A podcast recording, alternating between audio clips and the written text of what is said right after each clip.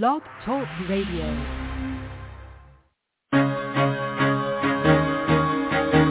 Carol the Coach. Sex, love, and relationships. We talk about it here. Carol the Coach. Compassion with contemporary relevance. I am a psychotherapist. I can be your personal life coach and I can help you with your issues. There are no problems too small or too big. You can talk about anything. Speaker, columnist, radio TV host, and commentator.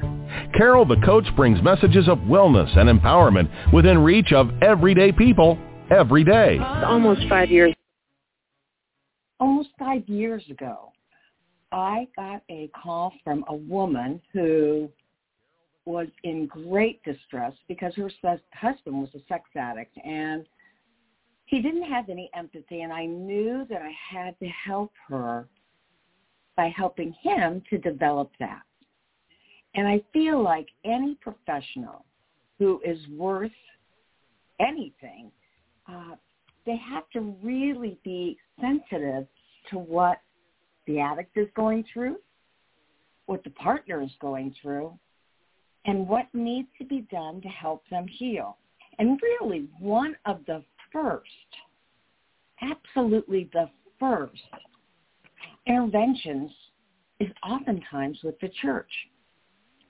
So today, I'm interviewing Darrel Brazell, who's a pastor from New Hope Recovery Ministry. And he is another advocate for not only addicts, but their wives. And he wants the church and congregations to understand what is going on and how they can be more helpful and intervene at another level. So, Darrel, welcome to the Sex Hope with Carol Coach Show.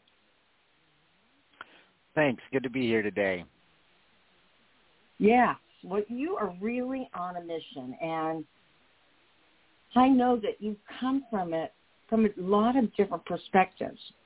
And so I wanted you to tell me, what's it like for a pastor when a man confesses to sexual struggles? Because you've been a pastor for how long?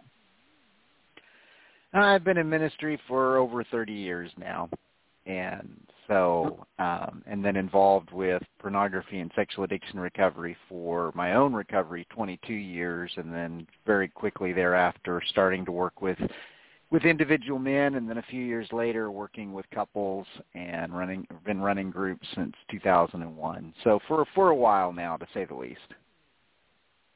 No kidding. So what is it like when a man confesses to sexual struggles how do you see that and how do you intervene? Well, I think, you know, whenever a man comes to his pastor and says, you know, hey, I've been struggling with pornography, the the tendency, the temptation for pastors is to just immediately uh well, let me backtrack for a minute. You know, the first place that a pastor needs to to respond to that man is that priestly, priestly role of receiving a confession, of encouraging him, letting him know that God is not abandoning him, that um, this too is forgivable, and that God is still at work in his life. Unfortunately, for many pastors, that's often where it ends. That, okay, he's confessed to it, so therefore surely this will be the end of it. And unfortunately, as I'm sure you know quite well, and most of your listeners know quite well, that especially if it's an addict of an addictive nature, which for many or most it is, then uh-huh. just simply confessing it one time doesn't solve the problem. And so an inherent, you know, what I've learned through the years is that I actually have to override some of the compassion that I have for my men as a way of helping them dig deeper and also to as a way of making sure that their wife is protected. Well, that makes a lot of sense. You really help them dig deep and you also hold them accountable for what they're going to need to do to work through this, whether they are a single man or a married man. Is that correct? Yeah, absolutely. Because that that are, therein lies the real problem, is that many times past you know pastors see the individual in front of them, they have great compassion for him, what they don't recognize is just how devastating the damage that he is doing to those in his wake, especially if he is married. Um, for example, uh, you know, I've been doing this for, as I said, 21 years now, 21 plus years. And originally, I thought that when I, you know, in my own story, I was always on the lookout for help. Uh, there was never a day in my life that I looked at porn that I did not have a very strong intrinsic belief that this was wrong and yet I was doing mm. it anyway. And so because of that, my radar was always up looking for anyone that I thought might could help me with it. And so the first time that I heard someone share his story, man, I was I was on him just instantly saying, "Okay, show me how to find freedom myself." And so when I first started uh when I first started a group, to be honest with you, I was fearful that I was going to be overrun because I thought that everyone out there was in the same place that I was in. And what I found instead was that over the last 21 plus years of running groups, of it being pretty common public knowledge in our area and even beyond our area that I work with men in this arena, that maybe one man out of 20 comes to me because he's convicted and he wants out himself. The other 19 come because a wife has finally said, get help or get out.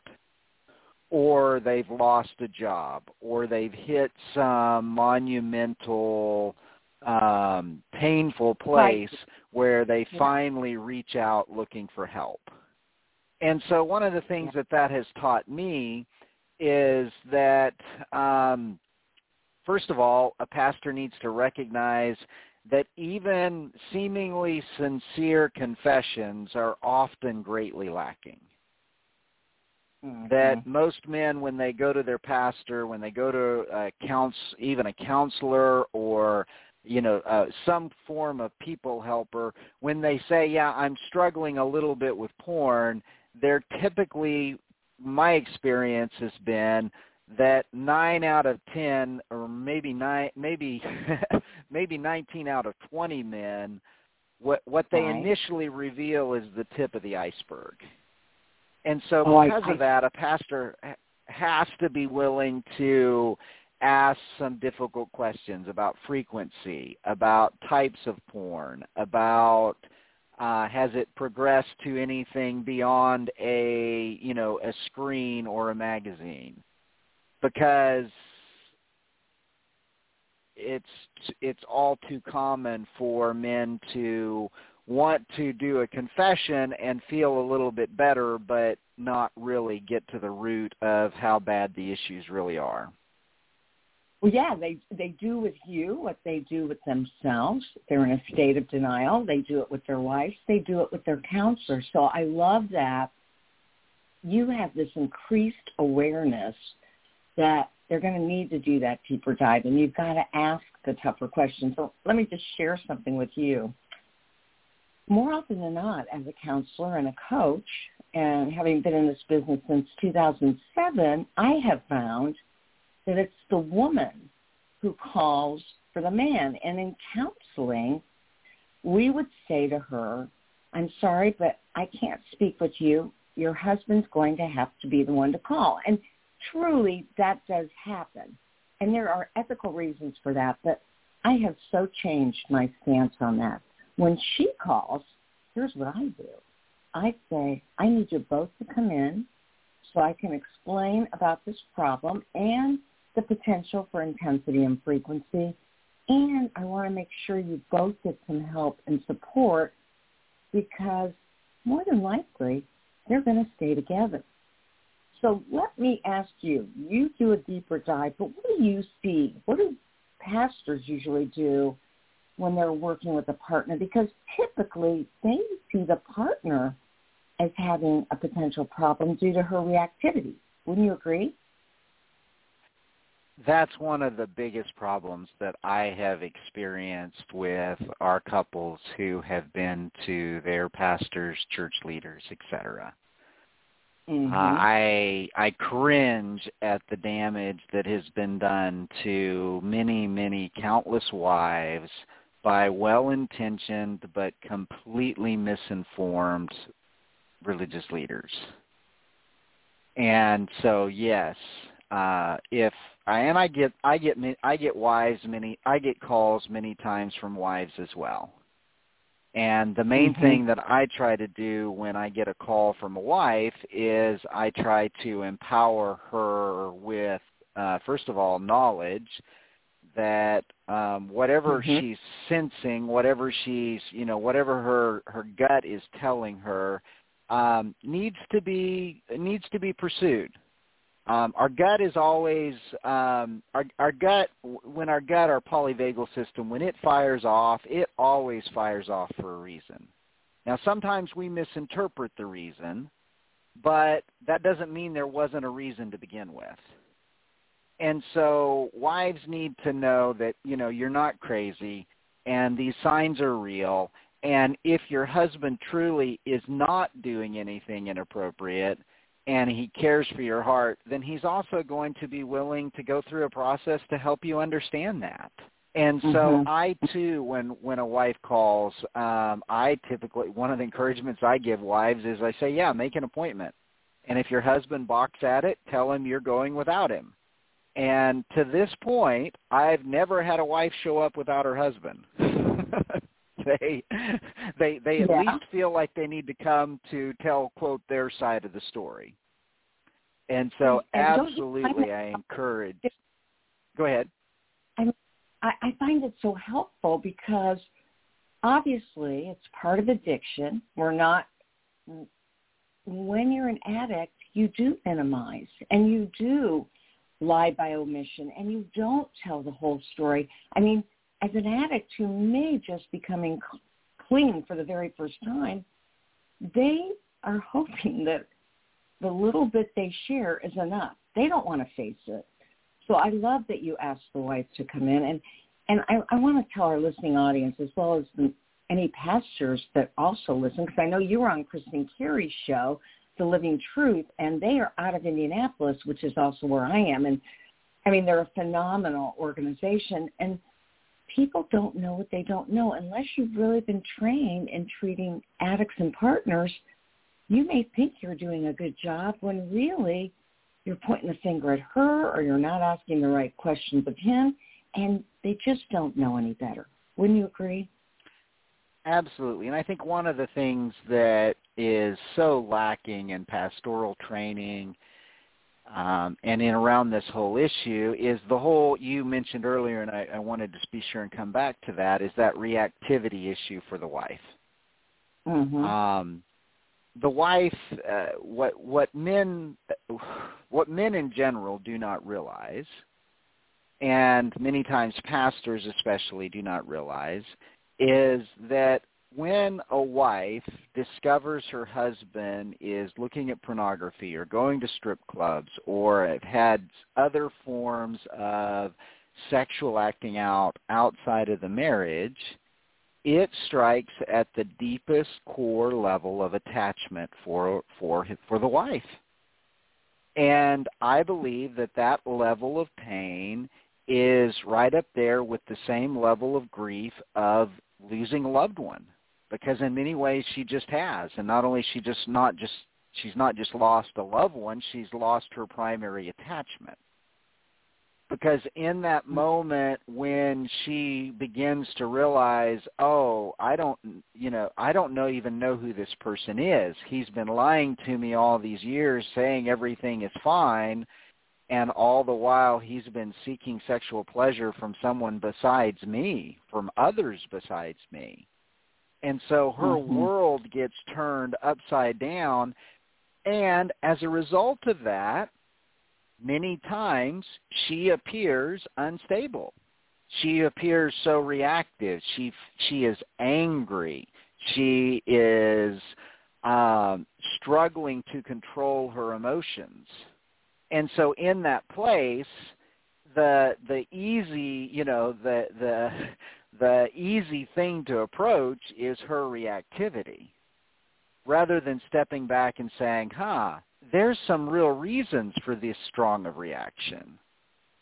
And so what often happens is the wife gets labeled as the quote crazy one and then out of that um the husband's issues get minimized or at times the wife even gets blamed uh unfortunately many pastors quickly go to the place of well how often are you being sexual and completely miss the the reality of the deception that has been going on probably since the beginning of their relationship Well, and they don't even know that it's not about sexual activity. His sexual activity Right. has nothing to do with their sex life. As a matter of fact, many, many, many couples have wonderful sex lives despite his sexual addiction before discovery occurs. And, you know, they don't understand about trauma states. And that reactivity is a trauma response to being betrayed and having the worst thing next to the loss of a child happen to you in your life. So you ha- you are a, a CSAT or a PSAT.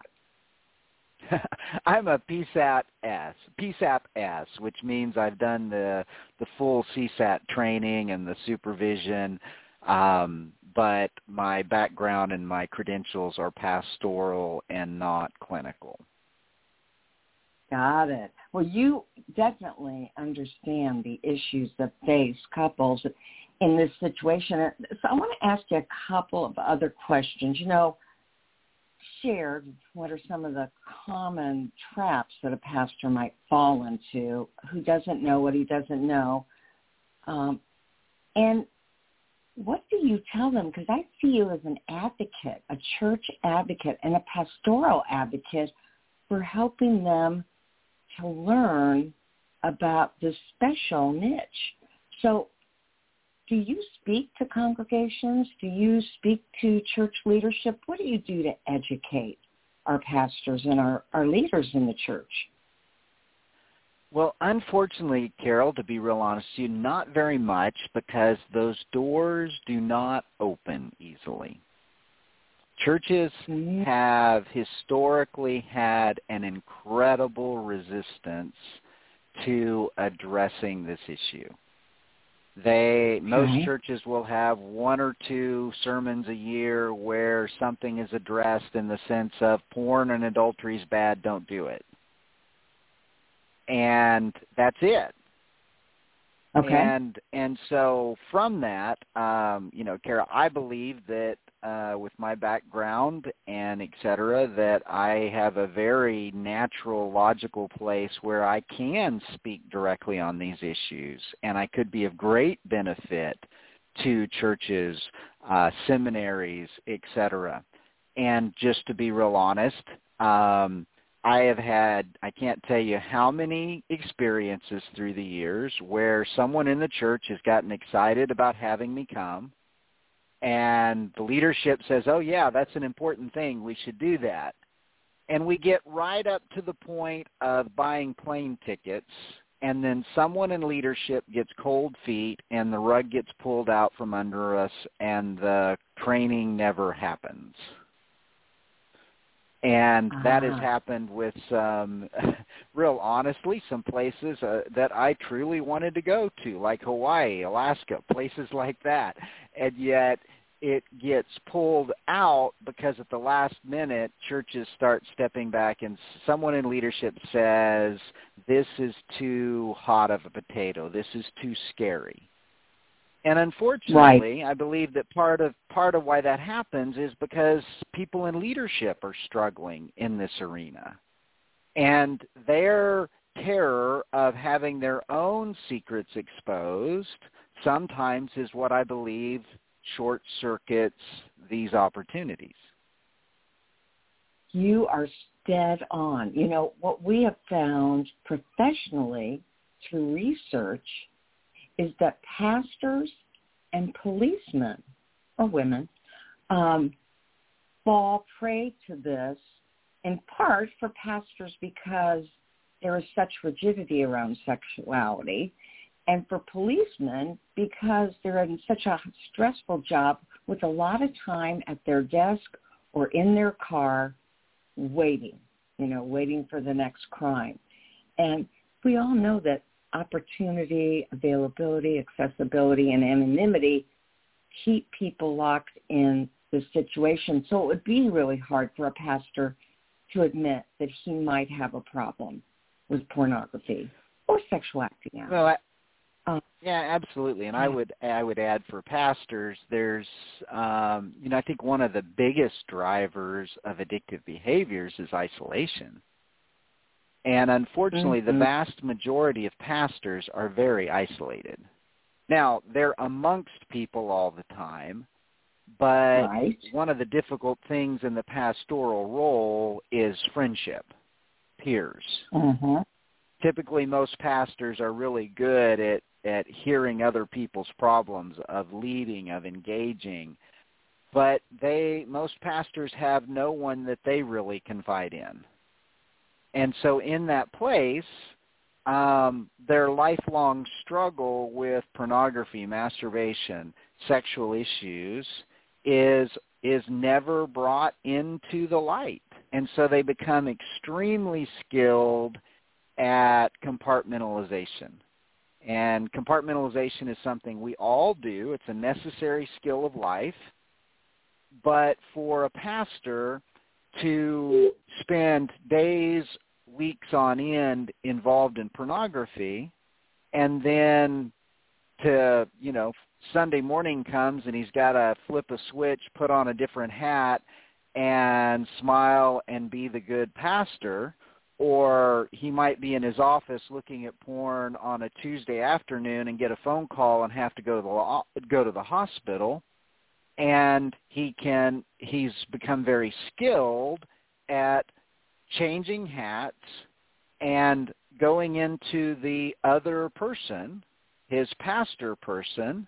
And so out of that, it becomes an increasingly more difficult place to really get real and honest about where he's really at. Mhm. Mhm. Good point.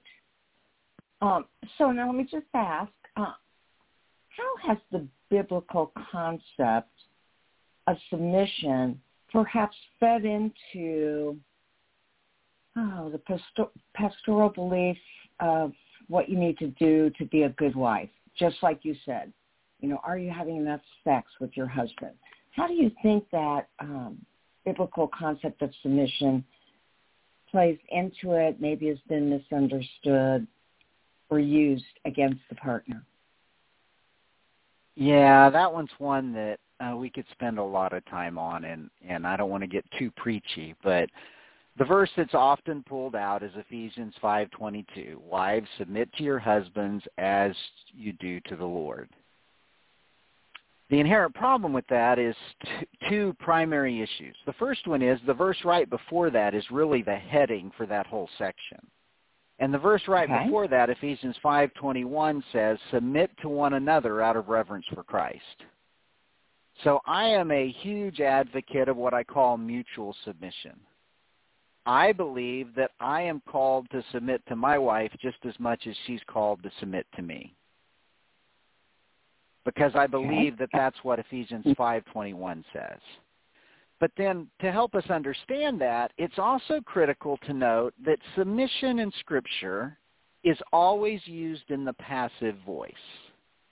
Now, it's been a long, long time since my high school English class, but passive voice just simply means that um, I I surrender this for myself.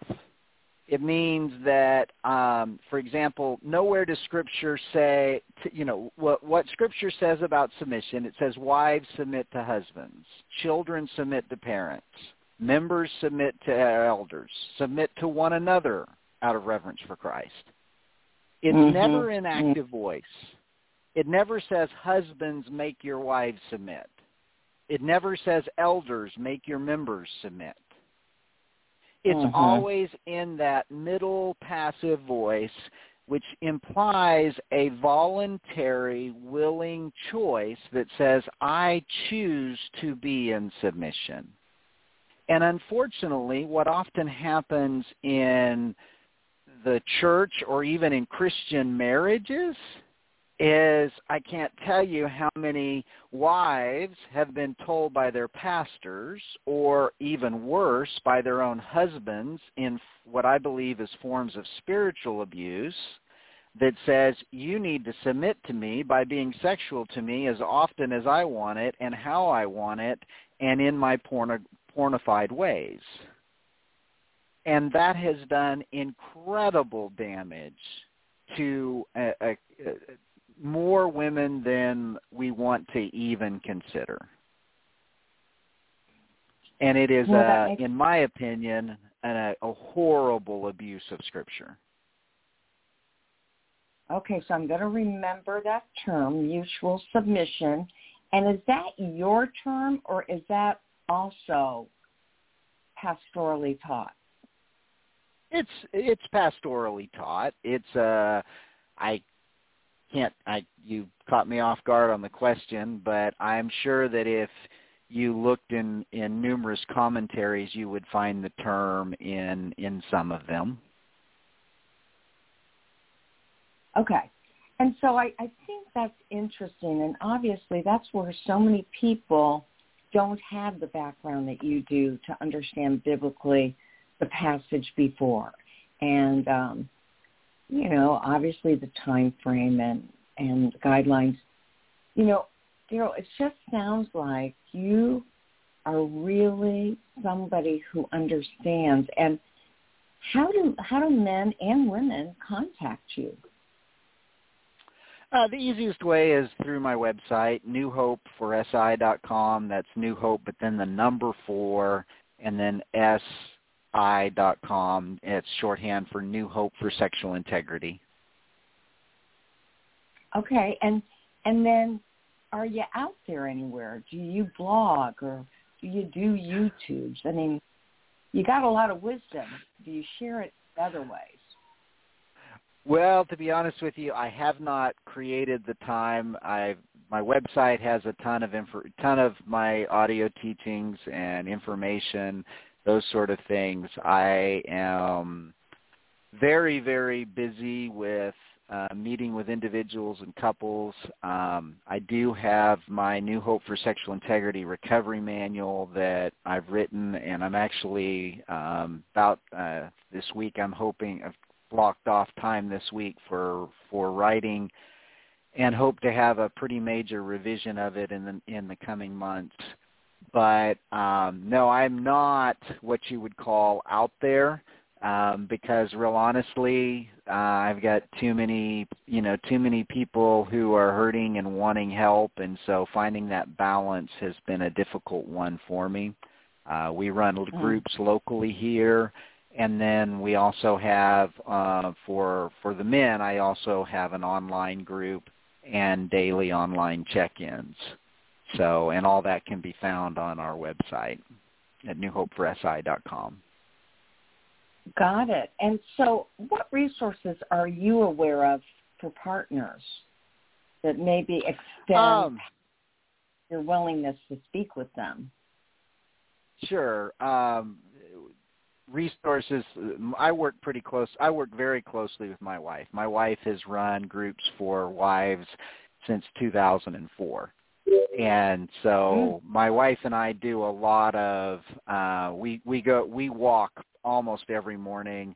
And that's kind of our she's part time staff for New Hope Recovery Ministries. And our morning walks is part of our staff is kind of our staff meeting.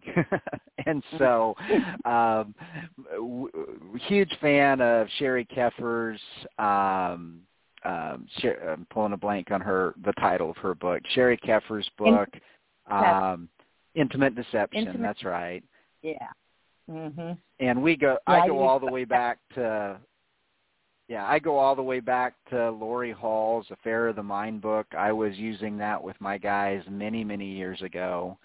Um, I'm finishing it. Well, I'm I've done the first part of Dr. Omar Minwalla's illumination training, and we'll be doing his second part on treatment uh, starting next month.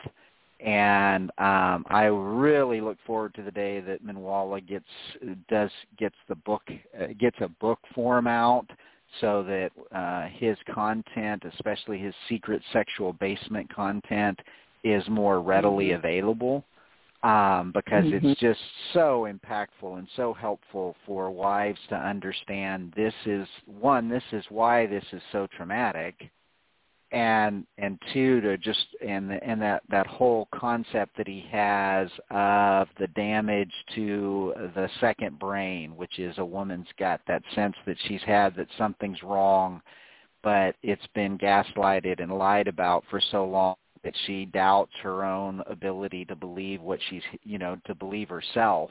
And so instead she accepts the verbal reality created by the addicted husband and um, Yeah. his his materials have been very impactful for me and for the guys that I work with. Well, I agree. So I'm going to invite you to come to one of my trainings that helps couples to heal using a new vantage point and a very partner-sensitive approach. I am. There's a very good chance that ITAP will be promoting that or even incorporating it into their new couples module that we're developing. So uh, Super. be on the lookout. It's called the Early Carol, I- Recovery Couple Model. Sure. I've got a great story for you in regards to your Helping Couples Heal workbook. Okay? Yeah. One of my guys, oh, it was about a couple of months ago, uh, the check-in time, he was talking about his wife getting triggered, and he was working through your workbook, and um, and he he said I, I had it I had it in front of me, or maybe he had some s- some script notes or something. He said I just tried the script, and he said Mhm. I couldn't believe it. In five minutes, we were done with the trigger. He said I felt like I was Oh. some sort of ninja recovery dude. said I I had no idea that we could get through a trigger that quickly and with that with so so much less trauma than we had in the past. So I do Oh, use I, I do encourage my guys to work through your workbook and they found it extremely helpful and I know it's been beneficial for their wives because they are learning to not um, you know, slide down that that defensive route and go down the old spirals that they have done so many times in the past. So I, I'm greatly appreciative to you of your workbook. Well, my new book, Help Them Heal, teaching you both, it's for them, teaching you both how to Mhm. heal your relationship after sexual betrayal is coming out June 1st. So I would love to Super. interview him, the show, because, you know, I, I have to be honest. Some wives go, it's scripted. I hate it. And I'm like, please let him practice what he needs to do. He needs to practice this so it becomes natural. So, Carol, thank you so much. I know you've got a hard stop. You've got a pastor this morning. I, I appreciate you doing this for us and have fun on your retreat. Will do. We're looking forward to it. It's also a chance to get away and spend a little time in the mountains, which is um, always one of my favorite things to do. Absolutely. Another opportunity to be with God, right? Absolutely. All right. You tell your wife hello, and we'll talk real soon. All right. Thank you, Carol. Uh-huh. Thank you. Bye-bye. Well, the truth is, obviously, that's a man who gets it, and he's in a pivotal place in the church. I'm so happy about that. Sad to hear that it's tough to get that platform. Actually, I've got a hard stop today, too. I am going to go record my book, Help Them Heal. It's going to be on Audible. Yay. Now, it's a workbook. It's almost twice as thick as Help Her Heal. So it's got a lot of information. And if you're one of those men or women that just, oh, you'd rather hear the concepts while you're mowing the lawn and driving the, driving to and from, I said, oh, what the heck? I'm going to pay the extra money and put that out there for you. So as always, I want to say I'm humbly grateful for you. And yeah, do look for that book, would you? June 1st on Amazon. And If you want that 10% discount, you can go to my publisher, www.sanopress, that's S-A-N-O-P-R-E-S-S dot com, and just look for Help Them Heal. Have a great day, and as I always say, there will only be one of you at all times. Fearlessly have the courage to be yourself. See you next week. More Sex Help with Carol the Coach.